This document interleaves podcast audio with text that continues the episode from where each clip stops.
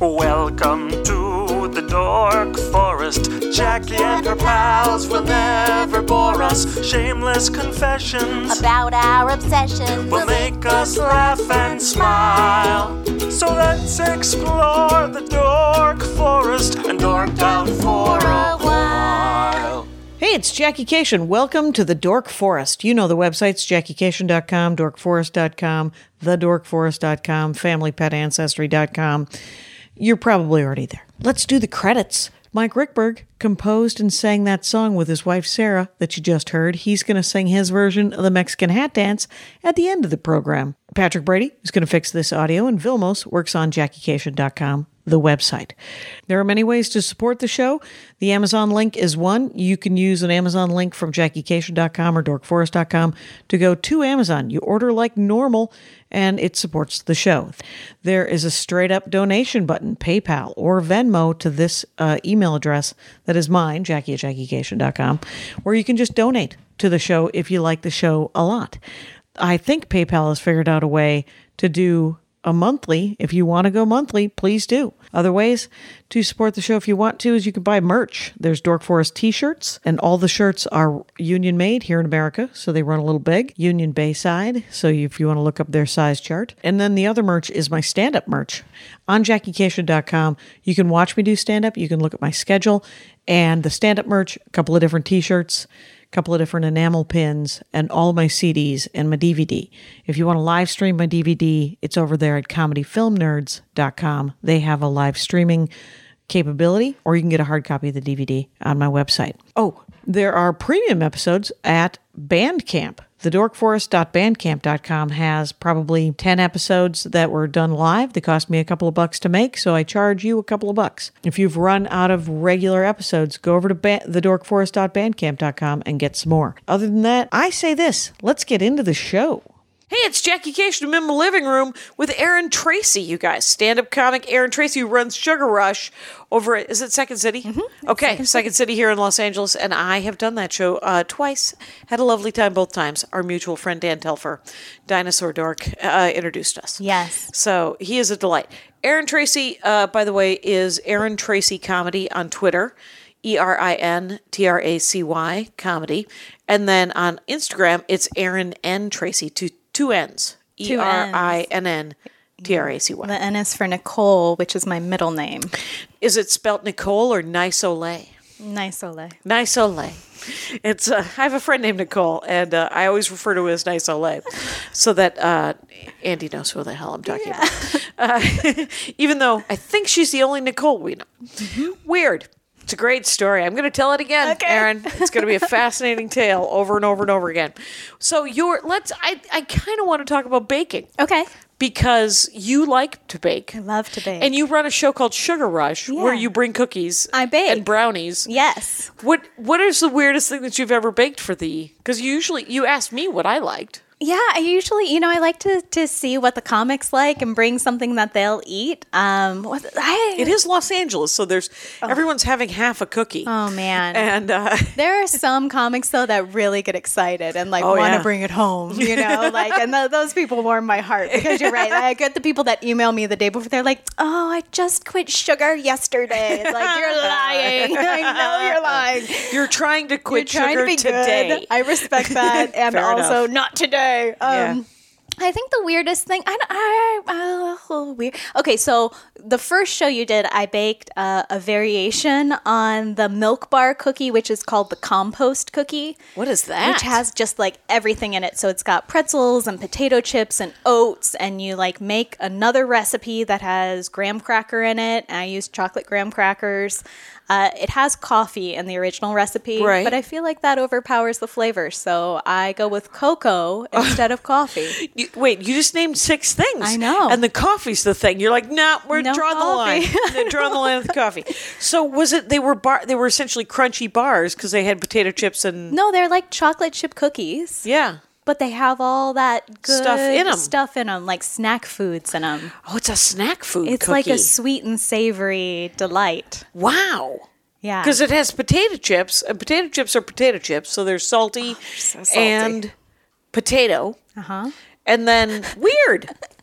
I remember when you came, I was like, "You should try one of these." You were like, "Nope, they Nope. weird." well, that's my whole. Th- I mean, I'm just like uh, sw- uh, sweet treats are not my downfall, but Mm-hmm. uh, I do like them. I just before you showed up, I uh, great. Uh, there was the last of the pe- uh, the peppermint bark. Oh, man. Uh, from Christmas.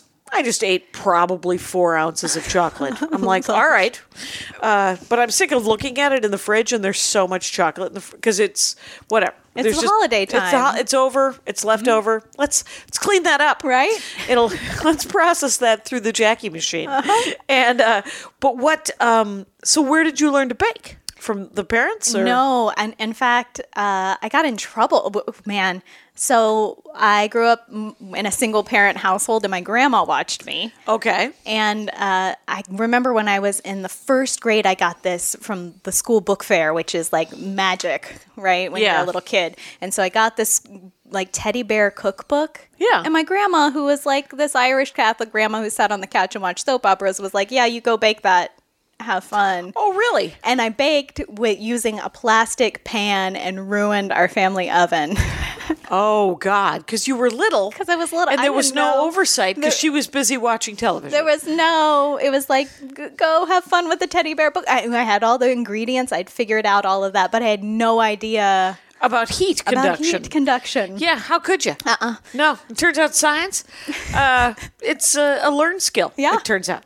Wow. Yeah, so we didn't have an oven. So we didn't replace. Uh, we had also had a dog that knew how to open cabinets and pantries. Oh. so the oven then became bread storage. Okay. to hide from the dog for years. In my house, we didn't have an oven. No oven. No Oven. Did you do microwave toaster oven? So I did. We had a microwave. We microwaved everything for many years. Uh, Have you ever tried to bake in a microwave? yes, It's a terrible idea. it's a terrible idea. I but made, they always implied that it was going to be a thing of the future. possible. Yeah. I made a recipe when I was around that age with no oven where I like just put uh, marshmallows and peanut butter and chocolate chips and Yeah. it, and like if you stir it up it makes like a taffy Yeah. and I called them peanut butter smileys. Well, that sounds tasty. Did it work? It worked. They were a little weird, Sure. but they were sweet and like a cookie. it was like a, it was a candy. Yeah. You made candy, I- is what you made. yeah. I made candy. I was on the hunt for it.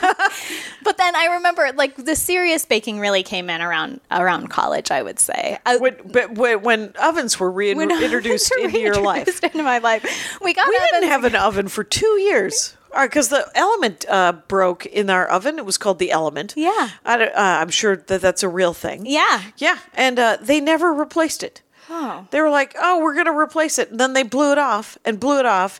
And so we essentially microwaved and grilled Yeah. everything. And I lived in Wisconsin. Uh, so my sister grilling in February because she was in charge of the grill. She was very pleased with herself. How, did you do any grilling?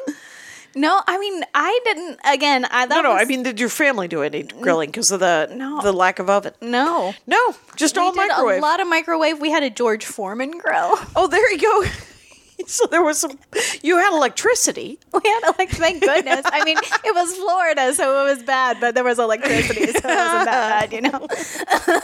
So when you went to college, you started. Did you meet other like-minded people who were like, "Do you know how to make bake?" Or No, I just you know my my grandma baked growing up, and then my mom was never a big cook, or, or she didn't bake. She was very good at cutting things, so we ate a lot of big salads. oh, she liked a big salad. She liked to cut things. Uh, she still to this day likes to cut things. Uh, she's a good sous chef. Um, but no, I would say I, I just became obsessed. I, I went to college in New York City, and there's Okay. really good food there. Yeah. and I am obsessed with dessert. And so the fastest way. Uh, to get some dessert is just to, to whip it up. Wow, it's, uh, I think the fastest way to get dessert is to buy it. yeah, but it's interesting. So, what would you? What did you first start making initially? Like, what did your grandmother make? That did it inspire anything man. that you made? Or? Cookies. I feel like cookies is that's that's, That's my your drug strong choice. Okay. I would say is definitely cookies. cookies. Uh, uh, yeah, and like chocolate chip cookies. Growing up, before the oven was back, I would I'd mathematically figured out how to make like one sixteenth of a recipe of chocolate chip cookies, Oh, so you could just make a tiny amount of cookies, so I could just eat that just the dough right? to eat raw. A little raw dough action. Because that's when egg beaters were still a thing. The eggs in a carton. Yeah. You remember those? Oh, yeah. So you could have like one eighth of an egg. Yeah. You could do the math. You could do the math. You could just measure it out. Yeah. oh, that's hilarious. so I would make small portions of chocolate chip cookie dough. So chocolate chip cookies are like my. That's your standard. Yeah. Uh, I know the first time I made the Nestle Toll House cookie from the back of the packaging. Mm-hmm. Mm-hmm. Didn't know how to bake at all. Still not good at it because it is science. Yeah. And is uh, is I just put all the ingredients in order that they were listed. Like I didn't mix the dry and the wet and then combine. That's key. You're going to want a standard. You want a cookie that's well mixed. Yeah. That feels like not just a lumpy, uh, grainy kind of situation. Yeah. What did they come out as? I don't know, but I ate them. 'Cause You, you ever make it like food and you're just like, well, no one else is here.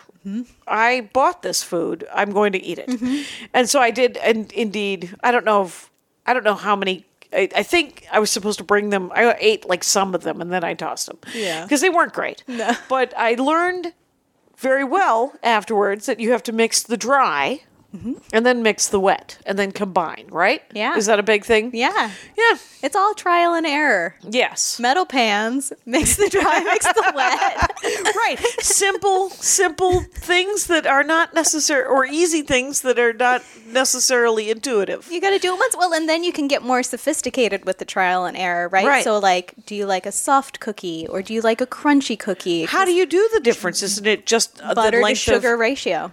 Oh is that what it is Kinds of sugar you use. More brown sugar sugar is softer cookie. More white sugar crunchier. interesting Mm-hmm. and more sugar to butter is crunchier Mm-hmm. and more butter to sugar is chewier fascinating Mm-hmm. Yeah, they have all sorts of cool like infographics online where you can see. Yeah. Somebody gave me a book uh, called Ratio, and it was essentially it was a bread making book, and it was all about flour to water to to liquid to to to dry, and uh, I hated it. I never finished it. It was uh, it was a it was an interesting because there was a moment when I thought I wanted to make bread. Yeah. uh, I don't. I don't all want have to that make bread. moment. bread uh, isn't hard to make. It's just a pain in the ass. it's a pain in the ass. To Yeah, because you gotta you gotta knead it. You gotta care. I don't. Uh, so, but you do you make other kinds of desserts? Do you have you made pies? I ha- I like to make pie. I had a bread summer in New York City with no air conditioning. oh, really? where I like was going to bake bread. Yeah. And I baked all kinds of bread. And then I was like, just what you said. I was like, there's no, there's no reward in this. I, I make a delicious loaf of uh, pumpkin savory bread. I eat it. It's bad tomorrow. right, because it only lasts really just the one day. Yep. You got to have people to bake for to some extent. Yes. and um, that is unfortunate for people who like to bake, Yeah. who who are who live alone or who don't aren't super social, and and aren't like, hey neighbors, guess what I made? A bunch of baked goods. But that's like that's a funny thing because, and that's why I love doing it for the show because there's a built-in way Oh, for me to right. bake for people. Yeah. that isn't weird because if you just bake for people, which I've done in the past, Mm-hmm. they're like, they think you're like taking the relationship to the next level. They, I, I bet you they do because it feels like a bigger deal than it does to the baker. Yeah. because the baker is like, no, no, I don't think you understand. I need to bake. Yeah. you are a person who consumes food, thus. I'm going to hand you some baked goods. Enjoy them, Right. Love them, And that's and and that's how we should all receive them. Right. Other people who don't bake. We should just receive it as just a gift. I've stopped doing it because Right, people are like, like, weirded. whoa, what does this mean for us? You know, I know. I I would occasionally bring things to to comedy shows back in the early. I think I was raised to bring things, and uh, so and then it got weird because people were like. Why are you bringing things? First of all, this is a business; they sell things, and stop bringing things. And uh, yeah, Yeah. it's a thing. I, I mean, so I, you know, as as a person that has also worked in the arts as a choreographer, if I can't pay my dancers a lot, I would always bring food to rehearsal, right? Right. Like that's an easy way At you take a break. least. You know, there's something delicious we can all snack on and Mm-hmm. come together over. Um, but have you done savory baked goods? You said. I'm not because it's it's about the sugar for me. it's basically about all forms of sugar So sugar and chocolate. and chocolate. Okay, that's it. How about brownies? I do like a brownie. How do you make a homemade brownie? I've only made brownies from a brownie mix, a box. I mean, so the actually the brownie recipe I used when you did Sugar Rush was a combination. So I just got very fancy cocoa powder. Okay. I, I like invested in the like nice cocoa powder, What's bad cocoa butter? Just like Nestle or Uh, like something? the Hershey's. Okay, I it's like just normal. standard. Yeah. you know, which I respect and have Sure. used. You know, there's like the next level up is Ghirardelli. oh yeah. right? And then Okay. like I ordered like the the Belgian like oh right. delicious cocoa, Yes, right? something like very the super fancy, yes. It's shipped to me from Amazon. Um, so, uh, but so it's a combination of you melt down unsweetened chocolate and add the sugar, Okay. right, to the unsweetened chocolate and cocoa powder, right, with the Okay. flour and the dry ingredients. Okay. Um, because for that particular recipe, I was going for a fudgy brownie. Okay. As opposed to a cakey brownie. A cakey. Now, and how do you? And what's the difference on that? Is that just amount of flour So it, per chocolate, or So I think if you want a cakier brownie, you'll probably use a bit more cocoa powder. I'm not a brownie expert, Right. But uh, I imagine that you you would you would go to, skew to the like dry cocoa, right? Yeah. So you don't have as much maybe liquid to like Okay. make it rich and fudgy. right? Do you bake every week? Um, no, not every week. I Okay. don't bake every week. I would say I probably bake. Okay, so I am a procrastinator. What a procrastinator! Finally, the word we needed. Yes. This is a real term. I didn't make it up. It's in the, there's a New York Times article on people that are procrastinators. Okay. um, so uh, I, if I have something large pending in my life Mm-hmm. and I want to uh, sink that submarine, I will bake a lot in one week. Oh, there you go. Oh, it's it's work avoidance. Right. There you go. Because you're very Uh, productive and creative. You feel like you're doing something. So much. You're not doing the thing. Nope. But you're doing this other thing. And it's delicious. Sure. right at the end of it, everybody's uh, had a delicious thing. Everybody's happy. You you get to eat the dough along the way to make sure it's tasting right. Yep. Uh huh. There's precision. You have to focus. You can't think Sure. about that other stuff. Nope. Uh, so I would say it's um, more compulsive baking. Fair enough. Fair enough. so, uh, did you make pies? I have made pies. Um, Do you ooh, make the crust? uh, I've made the crust. Sometimes it depends on how much I love you, whether or not I make the crust. Because crusts are the tricky part, right? It is. That's kind of like bread. There's, Okay. There's like there's got to be love in that action, or else mm, it's not worth it. Might as Uh, well buy it.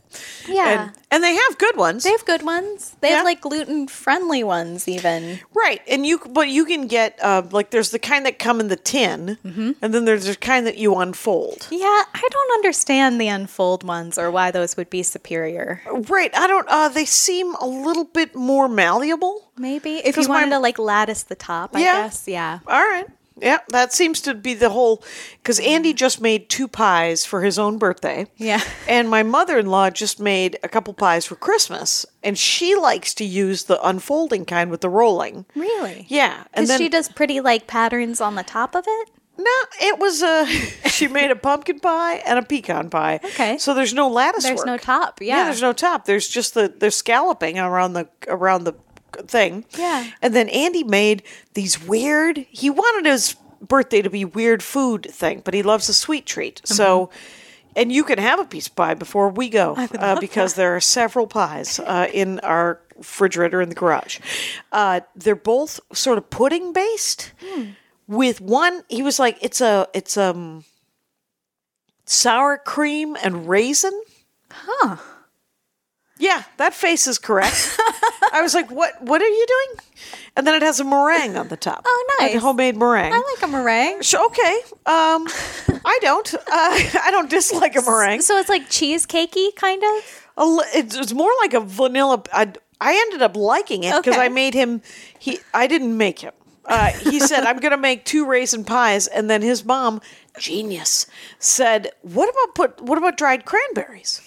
I will eat a cranberry and pudding pie. I guess mm-hmm. is what it is. So there's one that's a cranberry sour cream pudding pie, mm-hmm. and one that's a raisin. Sour, uh, and I was like.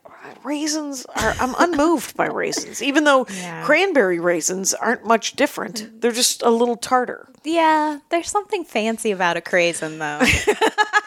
right. And there and the meringue is nice. He made a nice meringue on them. Yeah. And uh, so it was but they're they're he he gets a pie shell and then he fills the pie shell and then he bakes them. And so what what kind of pies do you like? Uh, I just made a really good. So I did bake for someone that was gluten free and dairy free recently. Oh, wow.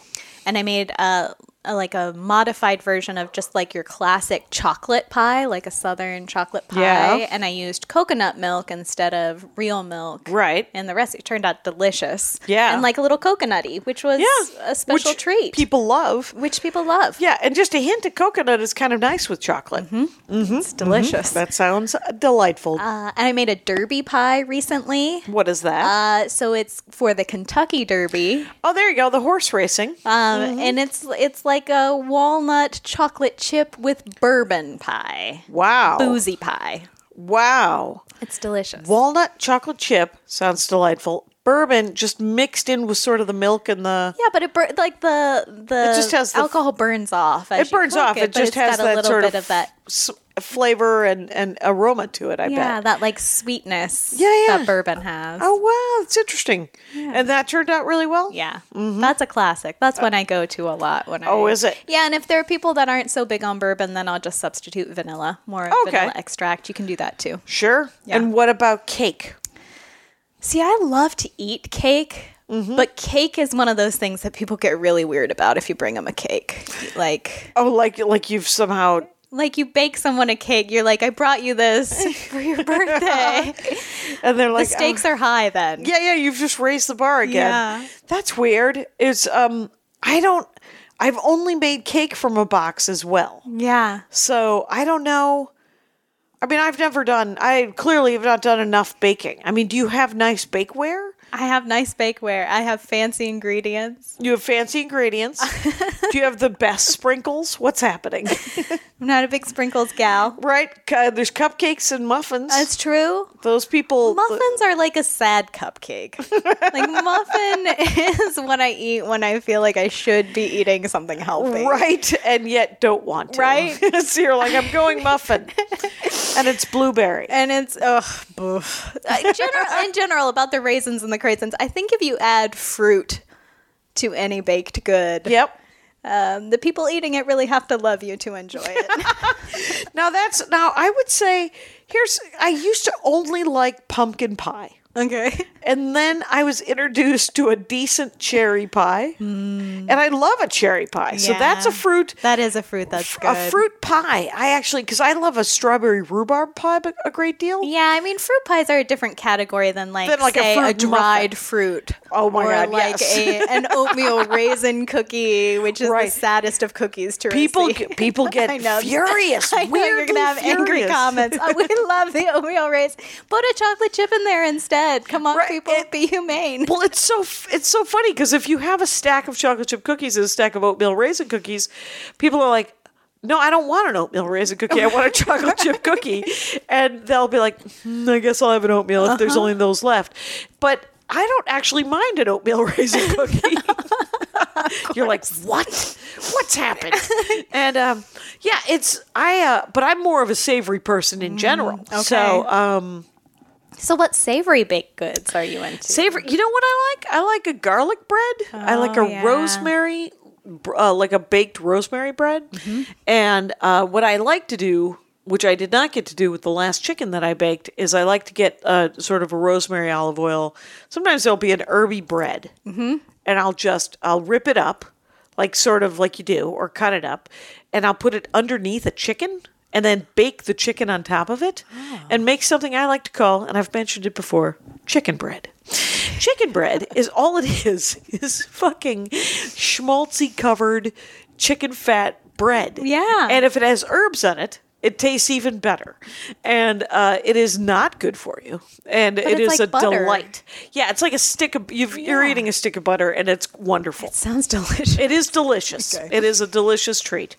Um, but so, do you like to make a cookie or a bar more than? I mean, do you make bars? People make bars. Yeah, I mean, again, I love the cookie because I feel like the cookie is like the sandwich of the baked good world. Oh, like yeah? it's all you need. It's tidy. Okay, It's like it's it's self-contained, its own right, you- unit. nobody has to cut it. Nobody's got to cut it. It's already it's already prepared. It's its own item. You don't have to decide fork or no fork. right, right.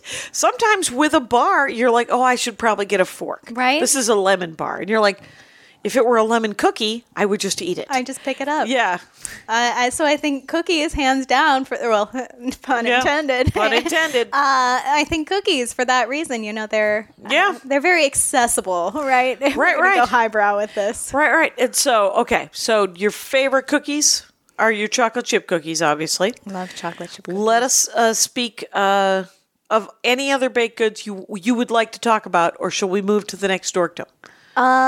I think that's it. I mean, again, I could talk about this for ages, and I could also talk about like dessert in general. Okay, what other desserts? Forever. Oh my gosh. So in in LA there's so much, right? There's like Milk Bar just opened. What is that? Which was like An New ice cream? York. No, well, there's they have soft serve ice cream, but it's like uh milk bar? it's like a Christina Tosi. Uh, Oh, I think I saw a you- Netflix for sure. Okay. uh, from Momofuku Milk Bar, way back in the day in New York, used to be a thing, and she has like makes crack cereal? pie. She has cereal milk ice cream. Okay, uh, soft what's serve crack ice pie? cream. Crack pie is like uh, it's like butter pie. It's like really delicious. Chocolate. it's like butter. I don't know. It's like a chess pie kind of. Uh, like it's like gooey, sweet. let me just let me just give you words that describe all desserts. Is it vanilla? Is Yeah, it chocolate? It's Is like it butter. It's like buttery filling. okay. It's like buttery gooey filling. My mouth is watering. okay. Is it? Uh, there's something called a gooey pie, It's like that. It's like a. like a cheesecake. Mm-hmm. Okay. It's not cheesy though. It's Okay. more buttery than cheesy. all right. Crack pie. She's Crack got, pie. She's got. I'll look it up. If you go in there, it's like cookies. She's got uh, cornflake marshmallow chocolate chip cookies. She's Okay. got corn cookies, and my favorite is you can get a single slice of her birthday cake. Oh, which is like vanilla confetti cake with crazy icing and then like like vanilla cake dough inside the Oh, icing. weird. It's they're it's like fantastical over the top desserts. okay. Yeah, that is weird about Los Angeles is that it does have a lot of donut shops Mm-hmm. and dessert places for a place where everyone's very concerned with staying thin. I know. I don't know if there's a lot of throwing up going on, but uh, what uh, what other dessert what other desserts do you like? So what else do I love? I like Bottega Louie. If you've been uh, downtown, there's No. like there's this restaurant called Bottega Louie. Um, How do you spell bottega? Like bodega? like Bottega, but with T's. With T's instead of uh, D. D's. Okay. yes. And it, and is it new? Uh, no, it's not new. It's been here since I've been in California. Okay, sure. So So, at least five years. five years now, maybe. Okay. Uh, so and and they have like uh, obviously they have all kinds of like macaron, like ooh, fancy, macaron. uh-huh, yeah. Sure. And but then they also have a a bakery case, so they have beautiful pastries. Eclairs. I'm like envision. They have fancy eclairs and Sure. uh, lemon meringue tarts, and they're beautiful. a cannoli. That I don't know if they have cannolis. I- it's, I don't know about that. I there's a there's a uh, a coffee shop restauranty thing over in Toluca Lake called Sweet Salt. Oh, or yeah, Salt love Sweet, yeah. or something like Oh, that. man. And they used to have this thing. I don't even remember what the hell it was, but it was amazing. They said it was Canadian. It was a Canadian cake, and I was like, "Do you have the Canadian cake?" And they're like, "Oh, we stopped making that." And I was like, "I don't even know what it was called." It was Canadian cake. it was a Canadian cake, and I was like, I don't remember the Canadians being that super. I mean, they have poutine, which they think they invented gravy and cheese on French fries, and you're like, you can have it, Right. It could be yours, and uh, and then other than that, it just feels like Maybe like, it's maple syrup. there wasn't any maple syrup on it. Well, I do like maple syrup though. I do too. Uh, but I like it's weird when you go out and you're like, is it real maple syrup? You don't want to ask because it feels insulting, and the waitress or waiter doesn't always know. They're like, uh, and if they don't know, it isn't. it means it's just corn syrup. It's just normal. Yeah, Like Aunt Jemima. Mm-hmm.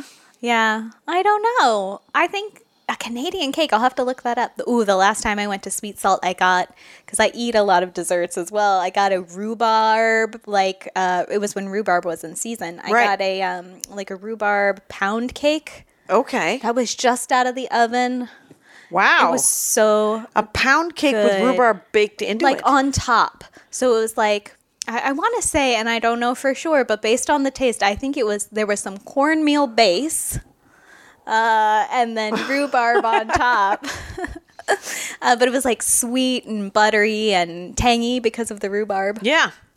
Yeah, that's why I like a, a strawberry rhubarb pie. Is because the the rhubarb will make it a little bit more tangy, Yeah. more tart. The uh, what do you think about puddings? Do you like a pudding? Custard? Uh, That's not your not your downfall from the sound of it. no, it's you know. If it's part of something, is if it's integrated into the dessert in some way, Sure. I I don't mind a pudding. Mm-hmm, Um, but a pudding as just when you go out. yeah, just a pudding by itself, I feel left wanting. Okay, so are you? Is it the is it the uh, the grain that you're looking for? Yeah, you need you need Yeah, I need some sort of flour. teeth, like sink my teeth into a little Fair bit. enough. You know, What about ice cream? I love ice cream. I now that I'm a little bit older, dairy for me Oh, it's hard. is mm, buh. It's oh, it's not treating you right. it's not so good. Oh, interesting. I can't do the dairy as much. There's I think there's like non-dairy ice cream, Yeah, right? There's I like, a non-dairy ice cream, but it's not the same. It isn't the same. There's something else. It's a different food entirely. Yeah. But um, like like, I don't know. I don't ever. You know when you go to a Trader Joe's and they have that whole row of candy and stuff, uh, usually above like the shumai. Yeah. And uh, you're like, oh, there's dumplings. And if you look up, there's like dark chocolate um, Peanut butter cups. peanut butter cups. Oh, man. What is with those? Oh, they're so good. They're really good. They're so good.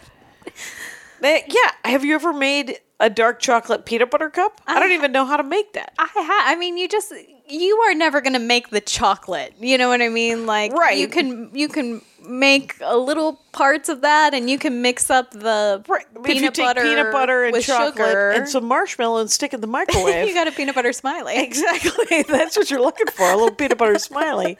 And uh, that's what I'm going to ask for the next time I do Sugar Rush. Uh, can you make some peanut butter smileys? I feel like these are disgusting. Uh, they sound amazing. I think they taste good like the first two minutes out of the microwave. Oh, that's I don't it? think they age well. I think they get very hard. Fair enough. Fair enough. Uh, yeah. Wow. My ad, my ad, my ad. I'm about to do an ad. Rangers, this is an ad for the New Yorker. You don't need an ad for the New Yorker, but you need to know that you get 12 weeks of the New Yorker for $6 plus the exclusive tote. So you go to newyorker.com slash dork and you save 50% off. Usually the first 12 weeks is $12, but uh, Dork Forest listeners save 50% off when they enter the code DORK. So go to newyorker.com slash dork. You know the New Yorker. The New Yorker is some of the best writing in America today. Beyond publishing the best writers in the world, they literally have been holding people in power accountable through rigorous reporting and compelling storytelling, both online and print. You get both of them, by the way, for the $6. And it's a full range, uh, including politics and news and international affairs and climate change and the environment, pop culture, the arts, fiction, food, humor, cartoons. Uh, one of my favorites, of course, Helen Rosner, a James Beard Award winning food writer, joined the New Yorker as a roving food correspondent last year in 2018. And she is contributing essays and reported stories on all things uh, foodie. So that's uh, my current favorite. Of course, there's Ronan Farrow. There's a staff writer and professor of journalism at Columbia who writes about race, politics, history, and culture. Anyway, it's the freaking New Yorker. You get a free tote. Get 12 weeks of the New Yorker for $6. So go to newyorker.com slash dork and you save 50% off when you enter dork for six bucks. Let's get back into the show. Now, you were talking about other things that you like to dork out about. Yeah. So there's dance and there's science. Dance and science. Yeah. So I um I recently moved to Los Angeles. Right. Um and I moved from San Diego where I was getting my master's degree in dance theater. Okay. Uh, and uh, UCSD has a lot of science that happens there, and um, I think some of my favorite work that I would do is is to uh, do dance with scientists or help scientists with their projects through dance. Interesting. How was that a thing? How Um, did that start? Yeah. Uh, well, actually, the very first person I was uh, introduced to was a person that was working on self driving cars. Okay. Um, he was the tallest person I've ever met in my entire life, and very German. And they they, you know, wrote me an email. and They were like, one of these engineers is working on a self-driving car, and they need a choreographer to help them figure out movement. Oh, and do some experiments based on movement. Oh, wow. And so I met with this fellow, very nice man.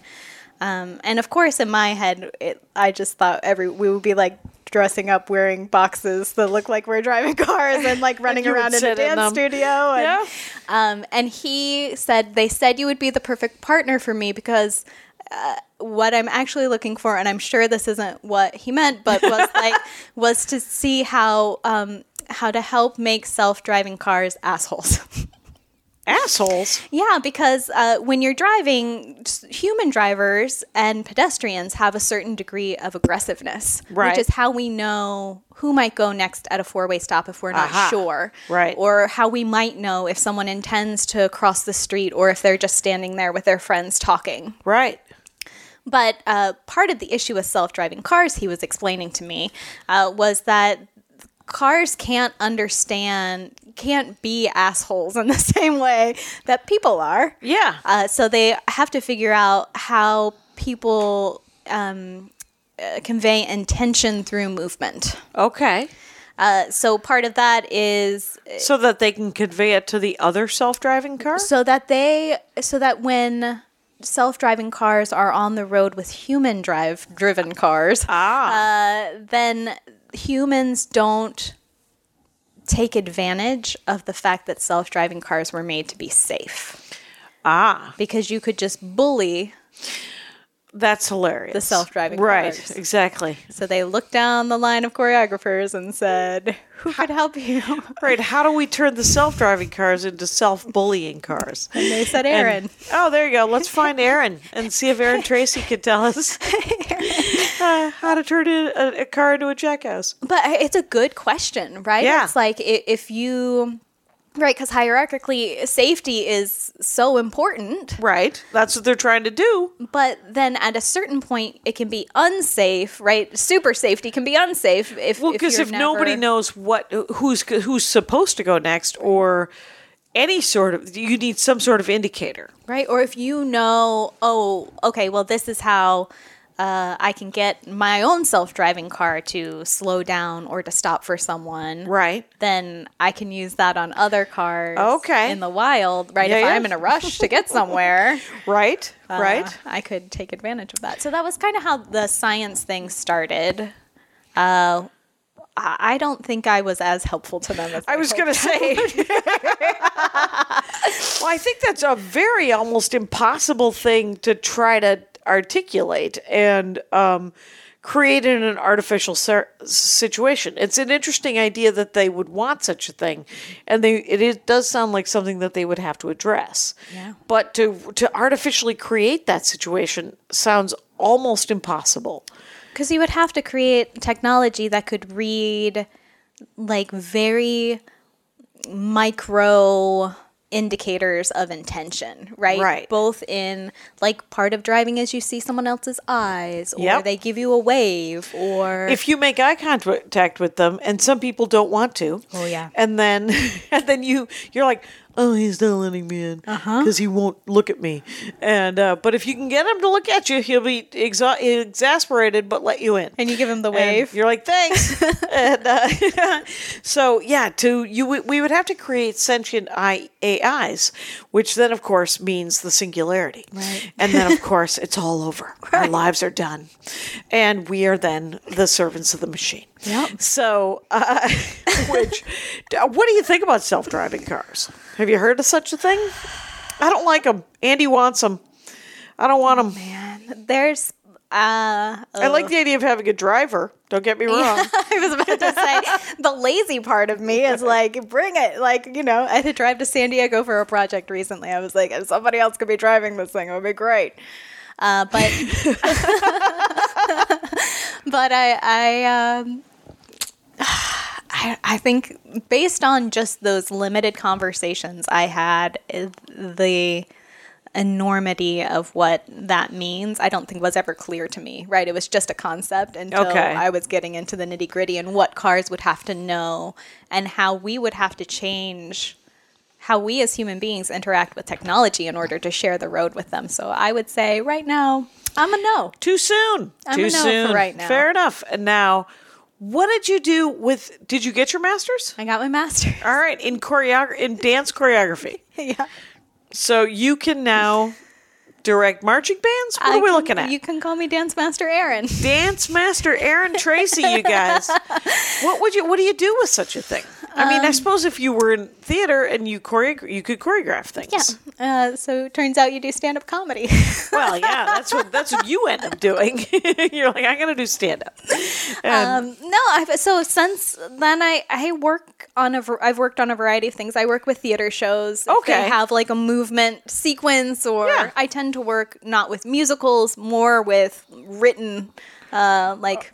But like Just regular regular theater? theater shows. Okay. uh, that that was really the area that I was more specific to was both to work with um, with shows that use language. okay. So speaking and ta- uh, speaking Instead and of song. speaking and dancing, uh, or uh, I also work a bit, and I think this is why uh, I ended up partnering with science. Is I, I also am interested in dance for non-dancers, right? And how how there are different ways to get non-dancers moving.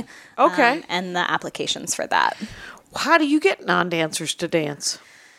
Oh, there are a lot of answers to that question. Yeah. Um, so uh, I am I am of the very strong mindset that we and uh, that we should all be dancing to a certain extent uh, as a practice, whether or not we're dancers.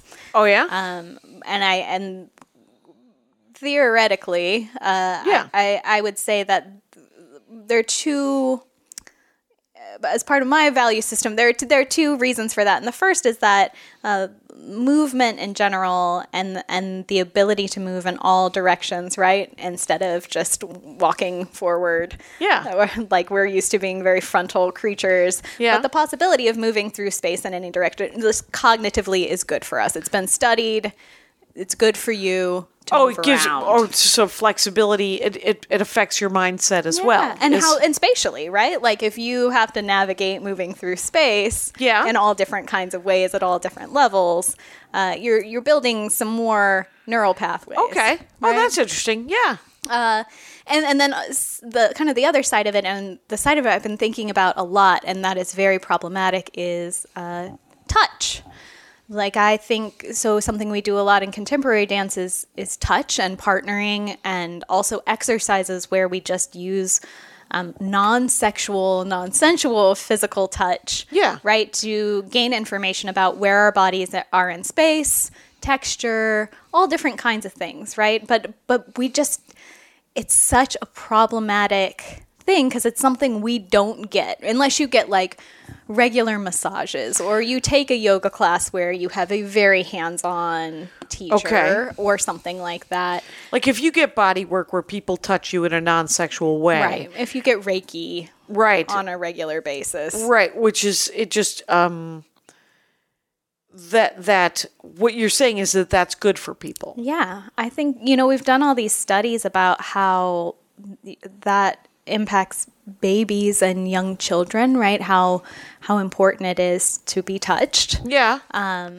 yeah, f- physical contact is super important, It's I think. important. Because if you don't get touched and you don't have someone to hug or hold you or or even just, you know, any you know any any sort of physical contact you can feel real isolated Yeah. and it can be emotionally really hard to interact on every other level is that what it is Yeah. So, but I mean, as a person that just is barely making the cutoff to be a millennial, like there are so many of us living alone, maybe with roommates, working from home, uh, Right. From Oh, a home lot of job, home and working, like yeah. you know. So I think I think that's a, a question and also a problem, right? Like even now, when you go out and you take a class in the world, if you take a dance class or something like that, Mm-hmm. there is there's so there are a lot of politics because so many people have abused the privilege of being able to touch other people. right But uh, that's something that I am curious about and feel very strongly about how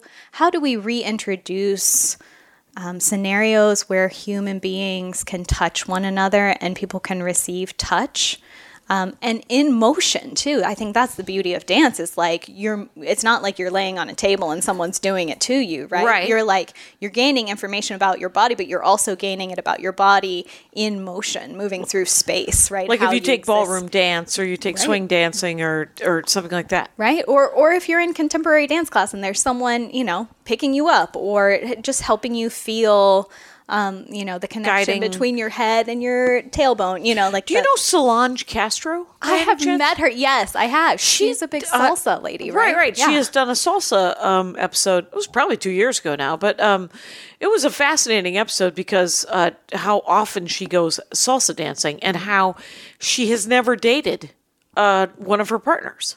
She's like, I don't. These are not men I have anything in common with except for the fact that I love to dance with them. Yeah. And they love to dance with me, but it isn't sexual. It's just a really fun athletic ev- uh, event, essentially. Yeah. And I mean, maybe that's part of it too. Is that is that it isn't just dance. It's also like people who play basketball. Like Ian Bagg is a comic who likes to play hockey, Yeah. and he's got to be 45 years old, but he's, you know, on a hockey team with a bunch of other 40 year old, 45 year old guys, and he can sort of screw around and, you know, and and have that physical interaction with other people Yeah. without it being a sexual thing where it's just like because I think we do I mean if if we're all working from home and we're in front of our computers and we don't necessarily and we're we're shit talking each other over the with the with the video games and stuff like that.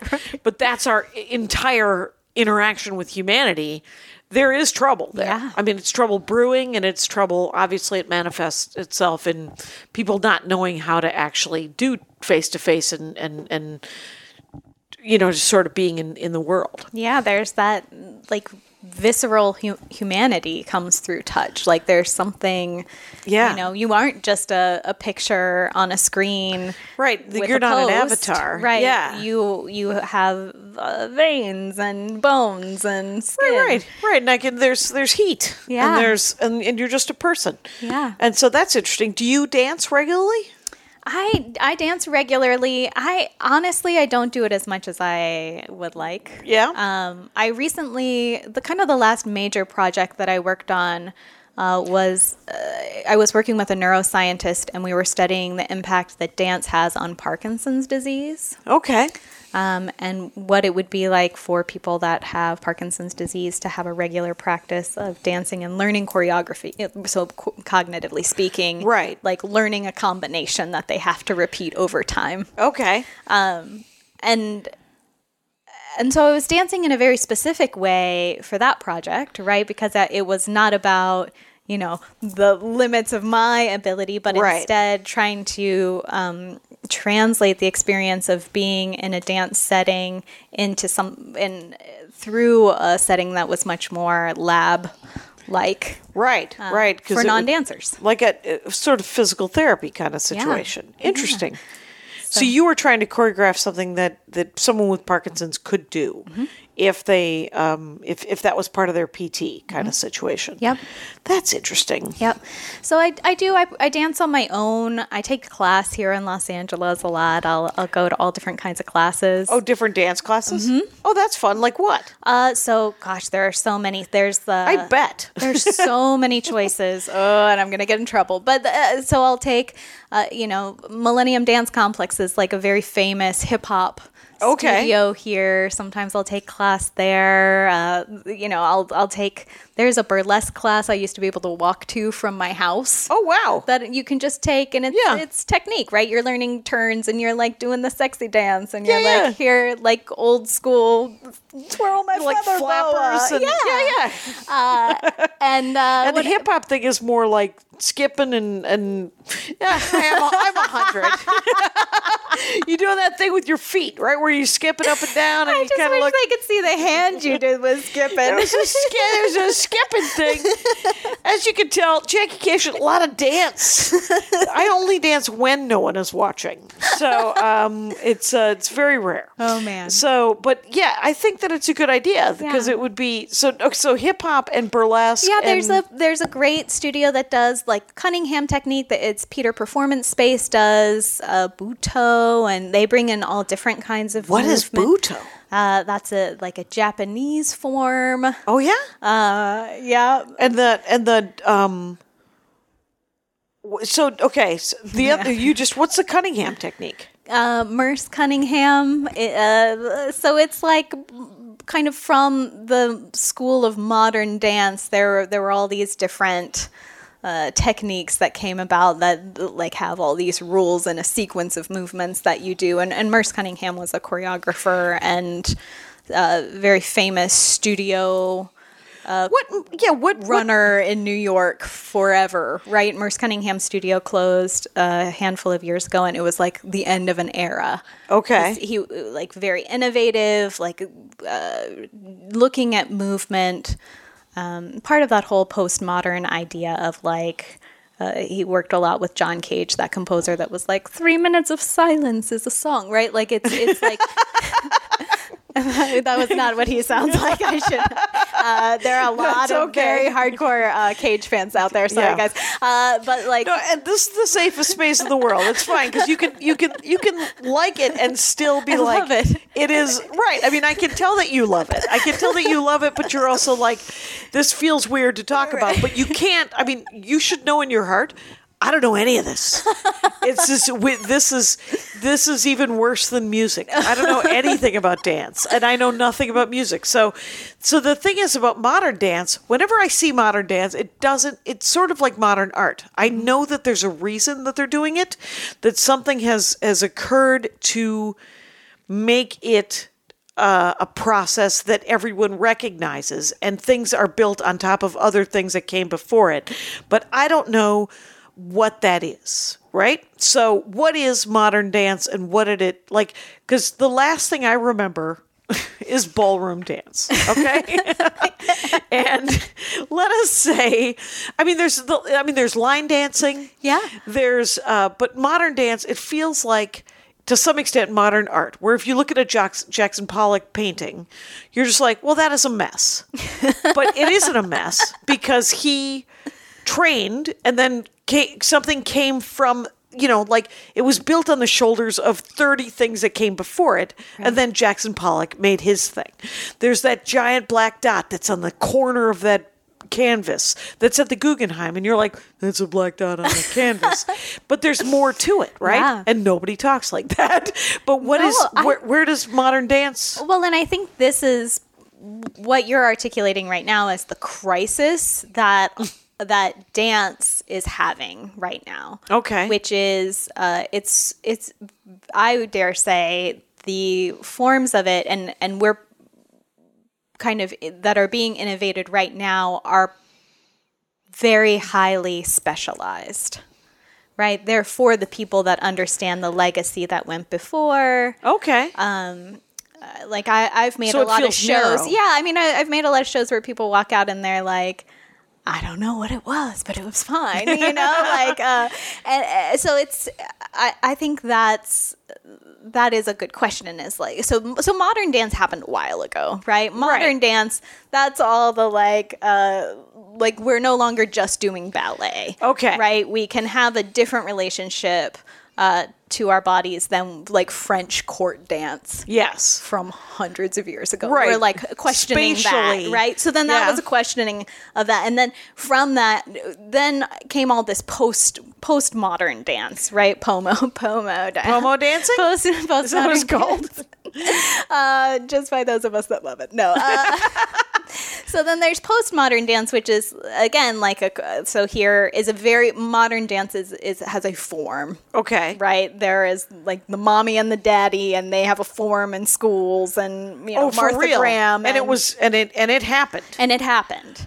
So and then after that, there were these people that started to question, and the, the, there was Judson Church in New York where people were like questioning what is movement is uh, just like what is music. It's Yeah. like is stillness dance. Yeah. Could you like what? How do we have relationship with other bodies? Uh, so so there have been a series of people that have that innovated around that time, right? Like we're we're in New York City, and it's like the, the hippies and the Yeah. sixties, seventies, Okay. even into the eighties, and uh, and then There's all these groovers Right. who are questioning And being the radical. structure of modern dance Yeah. and saying there's more to it than that. What could this be? Yeah. And so then they're just they're creating sort of they're rebels from it. Right. But they create from that were their structures that came from that the postmodern dance. Yeah, so then that I would say that was what we call postmodern dances, like that Judson Church era, when when people are really, you know, contact improv, those kinds of uh,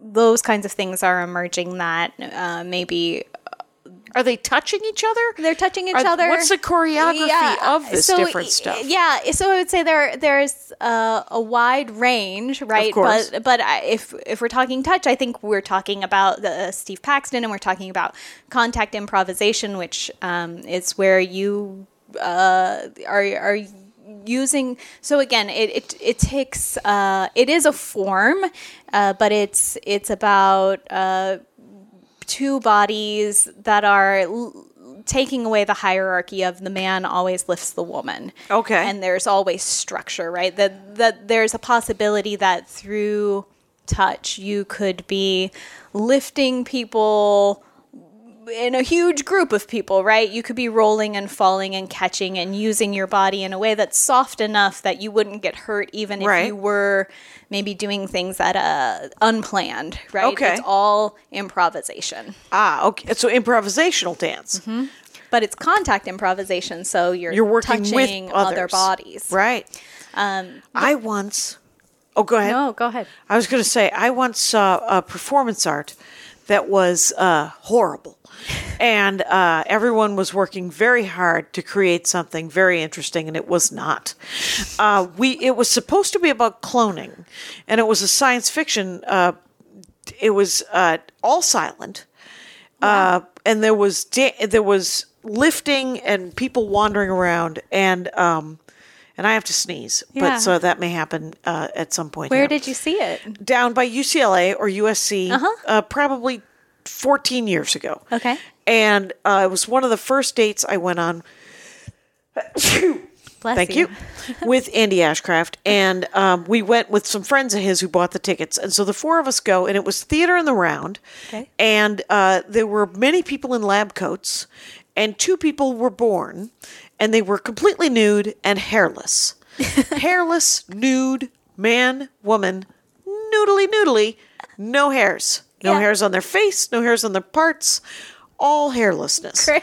And um, they, uh, there was contact where he would carry her around, and at one point he held her over a basin, and some balls fell out of her, and they clanged in the in this basin. And uh, at which point, an older couple in front of us got up and left, and uh, we thought. Good for them. Wish we had the guts. Because you literally it was such an interactive kind of performance art piece. There were probably 16 people in the in the in the cast. Right? probably 100 people in the audience and it was in the round. And the couple who left had to walk through the cast to get out. But they were like oh no we're leaving. And uh and i think at a certain point maybe it's 60 where you're like no no i get it. Uh I gotta uh head out Yeah. and uh, so good for them Yeah. but it was it felt like I mean, there was physicalness to it that was interesting. Yeah. You know, and there were people like the the lab coat people were on pulleys and on structures, like sort of scaffolding. Yeah. And they were hanging off of things, and there was this sort of choreography going on. And then the two sort of man woman noodly people, they were lifting each other around and doing Yeah. things. And that was interesting. But it was it did not have a narrative Yeah. that sometimes I need when I see theater. Well, and again, I think that's part of dance is. uh, I, I I dare say, and this is something because I have a, a theater background. I love language. I, I like to talk a lot. Um, that that dance, I would say right now, many of the popular ideas is that it's aligning itself with n- the n- idea of non-narrative. Oh, interesting. that that is that dance has a visceral experience to offer that is not about offering an audience a narrative like Or a a ballet story. might right like you're not going you, if you go to the ballet you might see giselle right you might Right. see swan lake you know there's a narrative attached you know Yeah. why they're doing this thing Yeah. whereas i think a, a lot of i think what you're describing and um, what a lot of uh, dance makers right now think a, a lot about is how do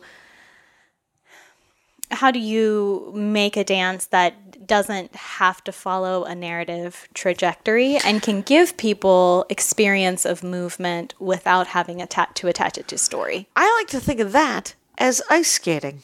uh, I don't know if you've seen a lot of uh, ice skating uh, where they dance around to some music and stuff. There's no narrative there. They're just showing off how good they are. How virtuosic they are. They're j- j- pretty nice with the jumping and the skating. Is that dance? oh man so whew, yeah. Am I making this? this is when they all egg my apartment in No. glendale no i uh so Good for you for living in Glendale. Um, so I would say dance. So I would say dance makers, the people that make the Jackson Pollock, or, and are interested in that, would might look at uh, ice Figure skating. yeah, as as like a, I don't know, like a poster. Okay.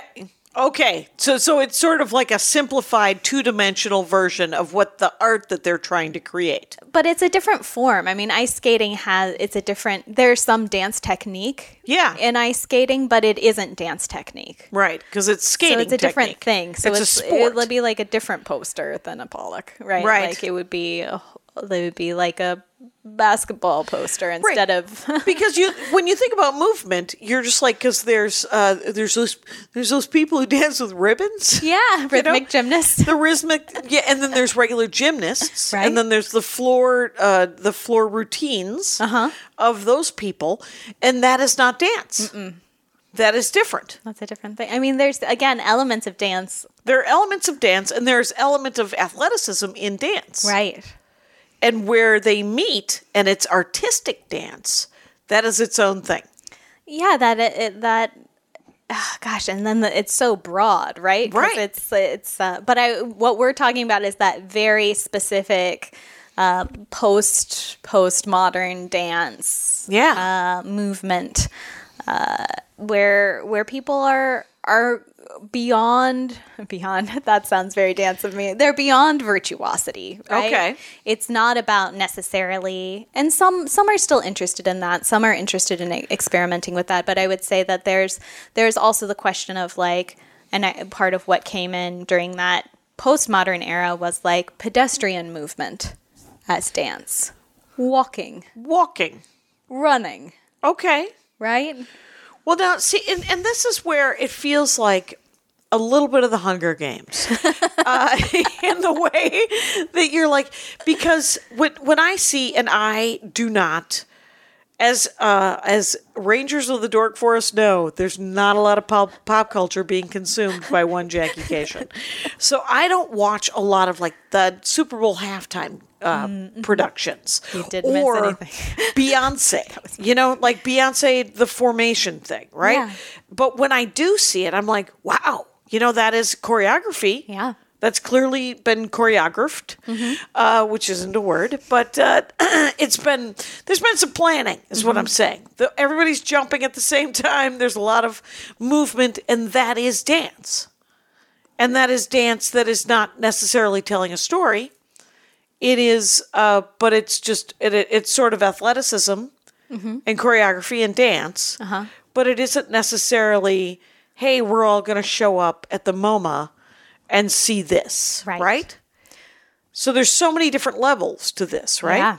Yeah, and I think the like classic w- classic choreography of like here is a song we break the music up into certain counts, we make a move for each count is still arguably somewhat narrative, right? We're telling the story of that song, that Of Beyonce song, Okay. right? Like our punch, punch, punch head throw is Yeah. like we don't need a man anymore, right? Right. Like whatever we're doing with our rib cage, yeah, Yeah. is like about being an empowered woman, right? Right, That right. There's still you can look at it, you can't touch Right, it. right. Don't stick your penis in it until I say yes. Exactly. Okay. Okay. I think that is exactly what the lyrics are to that song too.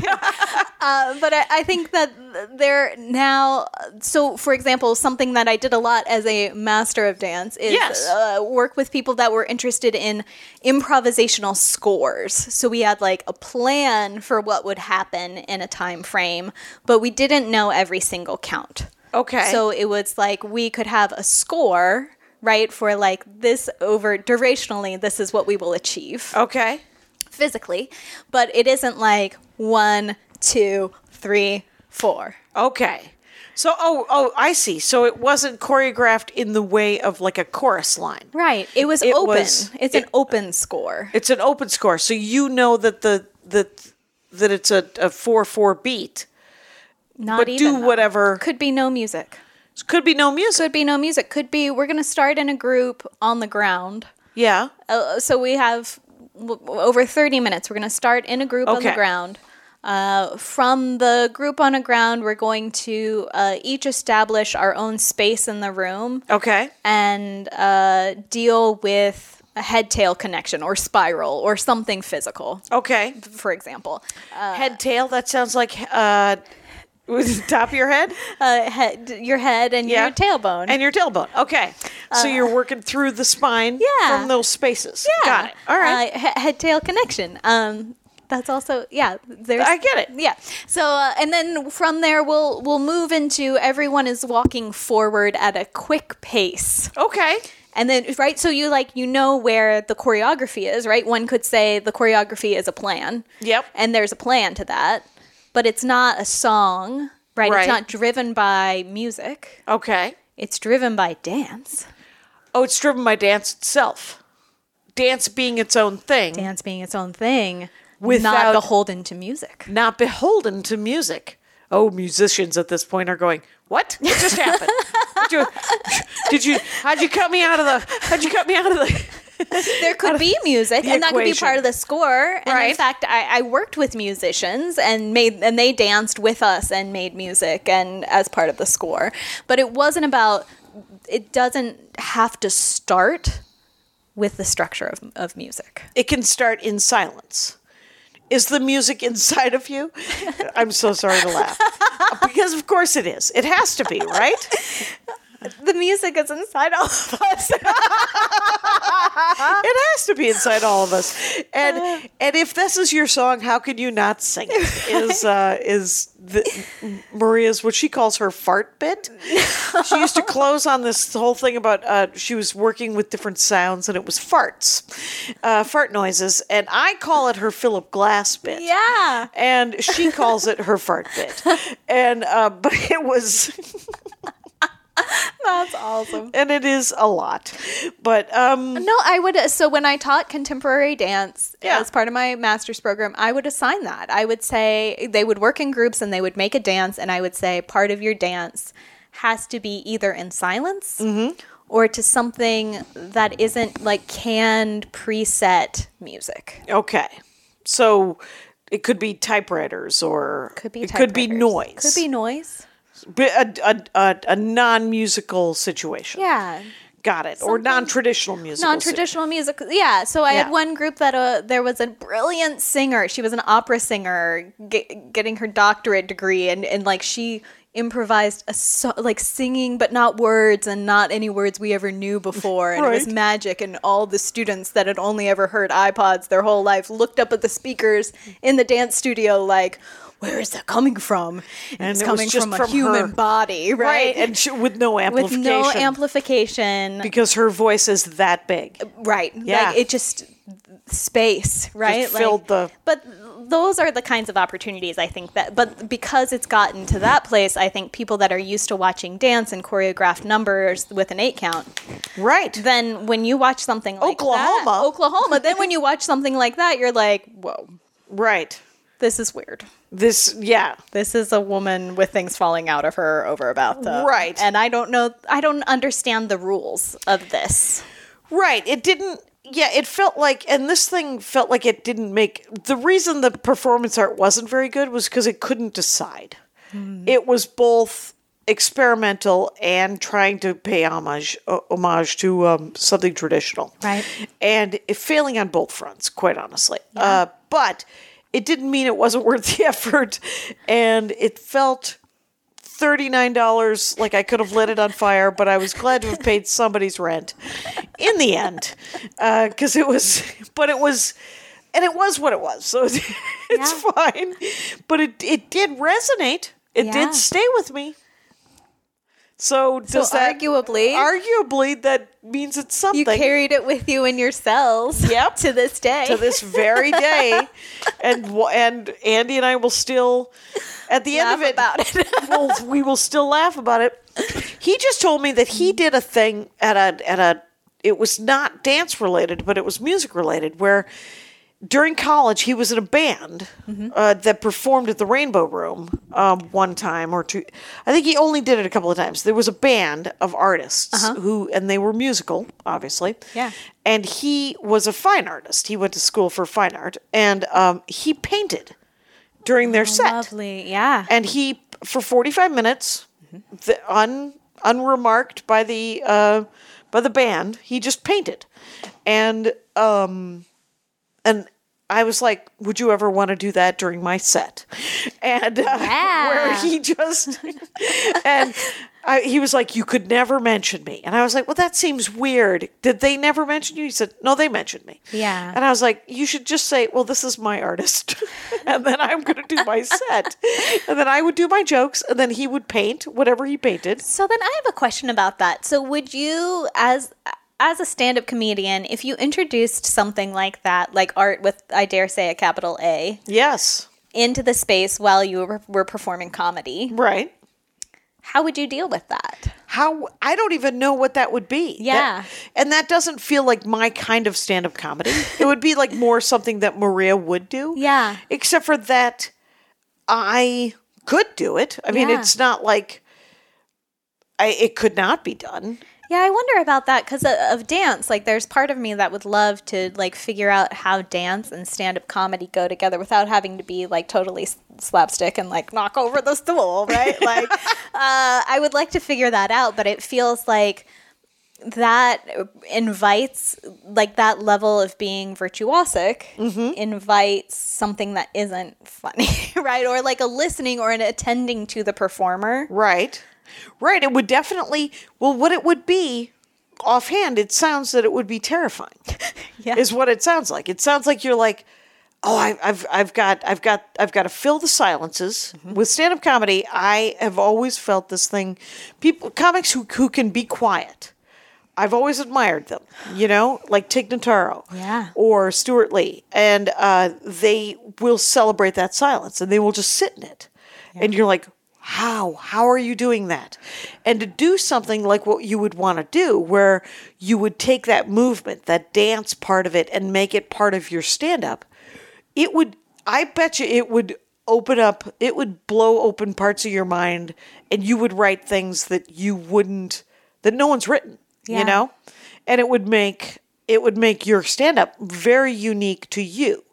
And it would take a second, Yeah. like it would. It would suck for a while. It would suck for a while, but it really does whenever you try anything new in stand-up Yeah. comedy. That's true. I mean, if you think about it, like there there are bits like we could all write, you know, your mama jokes uh, forever, right? We could all we could all make fun of our, you know, do the things that we do and talk about being fat or talk about going to the bathroom and and and and fucking around and you know, we could talk we talk about the same nine things that we do and we do anyway, Right. but we make them very personal.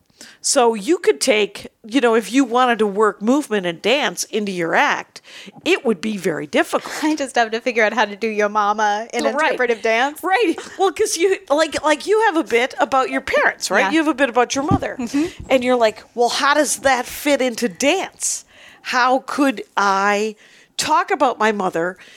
There was a woman in Minneapolis actually who did it was character work, but Uh-huh. it was hilarious. And she did this thing where she would tell a story, and every character in that story had a different physical tick. Oh, I love that. And so she would talk about a woman in the story had freckles. And so every time she talked about that woman in that woman's voice, she would just make dots on her face with her fingers. She had a physical vocabulary attached to each one. I love Yes. that. That's brilliant. And so, and there was a dude who had, you know, he had a tick or he had a, a physical attribute, and that could be the movement Yeah. that you could integrate into your act if you wanted to move, integrate movement into your act. Yeah. That'd be kind of wild. It'd be dangerous, would but be- you have you have a space, right? The sugar rush. Mm-hmm. I'm talking, by the way, Erin Tracy, uh, and uh, but you have this space that you go up every week, Every month. every month. So just right.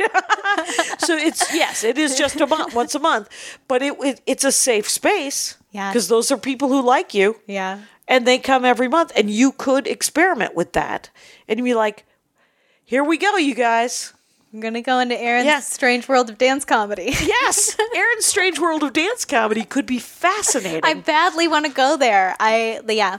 and the thing time. is is there's there's no rule with stand-up No. Because stand-up can be anything if you've ever watched uh, zach galifianakis Yeah. that guy's a that guy's a, a, a weirdo and uh and it was hit and miss Very choreographic, though, right to lay on the ground. he will See, lay It's that's choreography. right yep so Brilliant choreography. So think about that. Uh, we are very much at an hour, and uh, this is. Uh, I I wish we had started earlier, but I'll have you back because this was would love to, fascinating. yeah. Erin Tracy, uh, you can you can uh, follow her on Twitter at Erin Tracy Comedy, E R I N T R A C Y Comedy, and on Instagram at Erin N Tracy, two N's, E R I N N T R A C Y. Thank you very much for doing the show. Thank you for having me. And Rangers, you know the rules out there. Take care of each other. My hat, my hat, my hat. They're dancing around my hat, my hat, my hat, my hat. Well, what do you think of that? If it looks like a Mexican hat dance and it sounds like a Mexican hat dance, it's most likely a Mexican hat dance. So take off your hat and let's dance. Yay! Oh my God. We why don't we just call that as the end of the show?